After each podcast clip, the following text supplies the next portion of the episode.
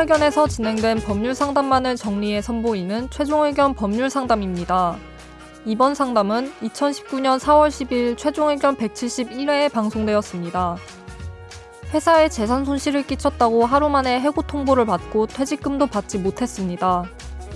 심지어 회사는 이 부당해고를 노동청에 신고하면 손해배상 청구까지 한다고 합니다.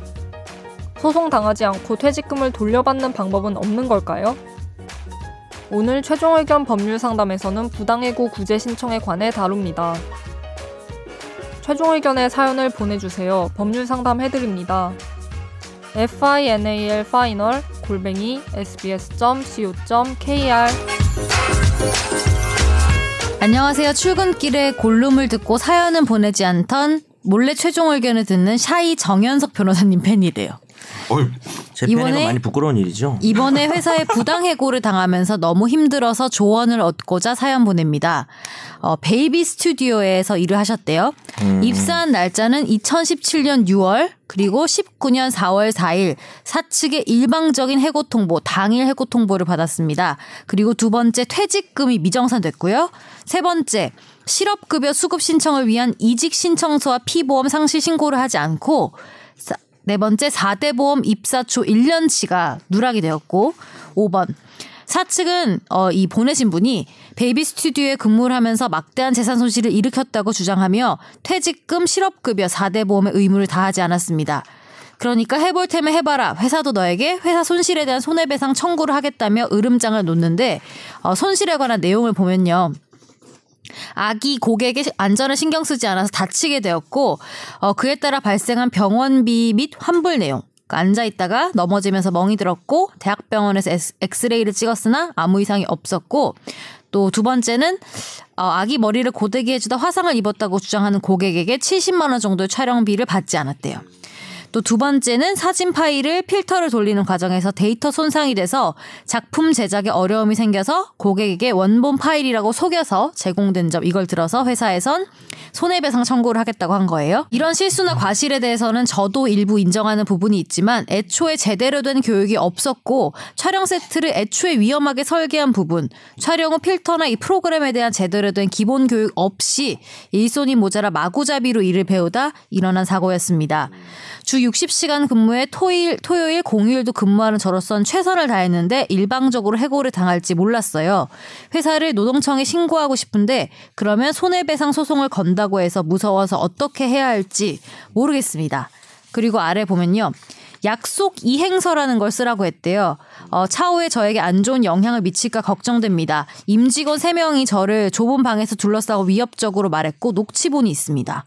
그리고 노동청에 신고를 하게 되는 건 회사와 법 간의 문제가 된다면 회사가 저에게 손해배상을 거는 건 민사소송일까요? 당시 당장의 가장인 제가 어, 부양해야 할 어머님과 어린 남동생이 너무 걱정됩니다. 예, 이게 아, 그 그것 때문에 웃은 건 아니고 이게 문구를 보다가 네. 그 문구를 읽어도 되겠죠? 그 각서에 쓴 문구를 보내주셨는데 약속 이행 약간 각서. 익명 가능하게만. 네, 익명 가능하게 에, 본인 김학희는 네. 퇴사 후 개인 업무 과실로 인한 사업장 피해 시 괄호 열고 금전적 및 명예실추 등 괄호 닫고 손해배상 청구에 동의합니다. 이게 말이 웃으면 안 되는데 본인 업무 뭐 전체적인 취지를 보긴 하겠죠. 근데 지금 말- 말씀하신 게 약속이 이행 네. 각서의 내용. 네, 그죠. 말꼬리를 잡고 나, 하면은 손해배상 청구에 동의합니다라는 게 그러니까 무슨 나한테 손해배상 청구하는 거를 동의한다. 사실 뭘 청구할 땐 동의를 얻을 필요가 없어요. 근데 이제 이거는 손해배상을 해주겠다는 의미로 한 것 같긴 하지만 근데 표현이 손해배상 청구하는 거에 동의한다.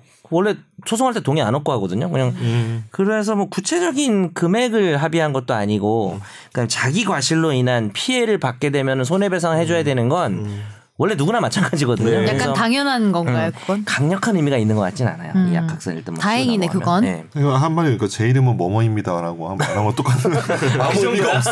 제가 보기에는. 그래서 이행각서를 저는 그렇게 신경 안 쓰셔도 잘될것 같은데. 모르면 이런 거 사인하기 겁나잖아요. 뭐 유리할 것 같겠죠. 이런 걸 써줬다는 거는 자기 잘못을 인정한 것처럼 보이는데 내 과실로 인한 피해 시 손해배상에 동의한다는 거는 당연한 거지. 그럼 누구나 그런 아, 거니까. 예, 문구 자체가 그리고 김학기 기자한테 오늘 하나 써드릴게요 제가 아, 이게 각서를. 겁주려고 이렇게 한 거 아닐까요? 협박성인 예? 것 같아요. 근데 약간 오히려 협박하는 거 녹음하신 게 있는데 그게 만약에 좀 진짜 뭐막 네. 약간 뭐 무섭게 얘기하고 이런 게 있으면 오히려 거기서 불리할 수도 있을 거야 저쪽에. 음. 아무튼 이분은 계속 뭐 노동청에 걸고 뭐 소송을 하거나 이럴 때 네. 너무 번거롭고 이런 거 지금 어떻게 될지 모르시는 걱정이죠. 저는 제가 그냥 노동 사건을 좀 해본 사람으로서 예. 이게 좀 사측도 해보고 노측도 해보고 많이 해봤는데 주로 사측에서 하지 않나요? 아닙니다. 아, 네네. 아니에요. 둘다 합니다. 네.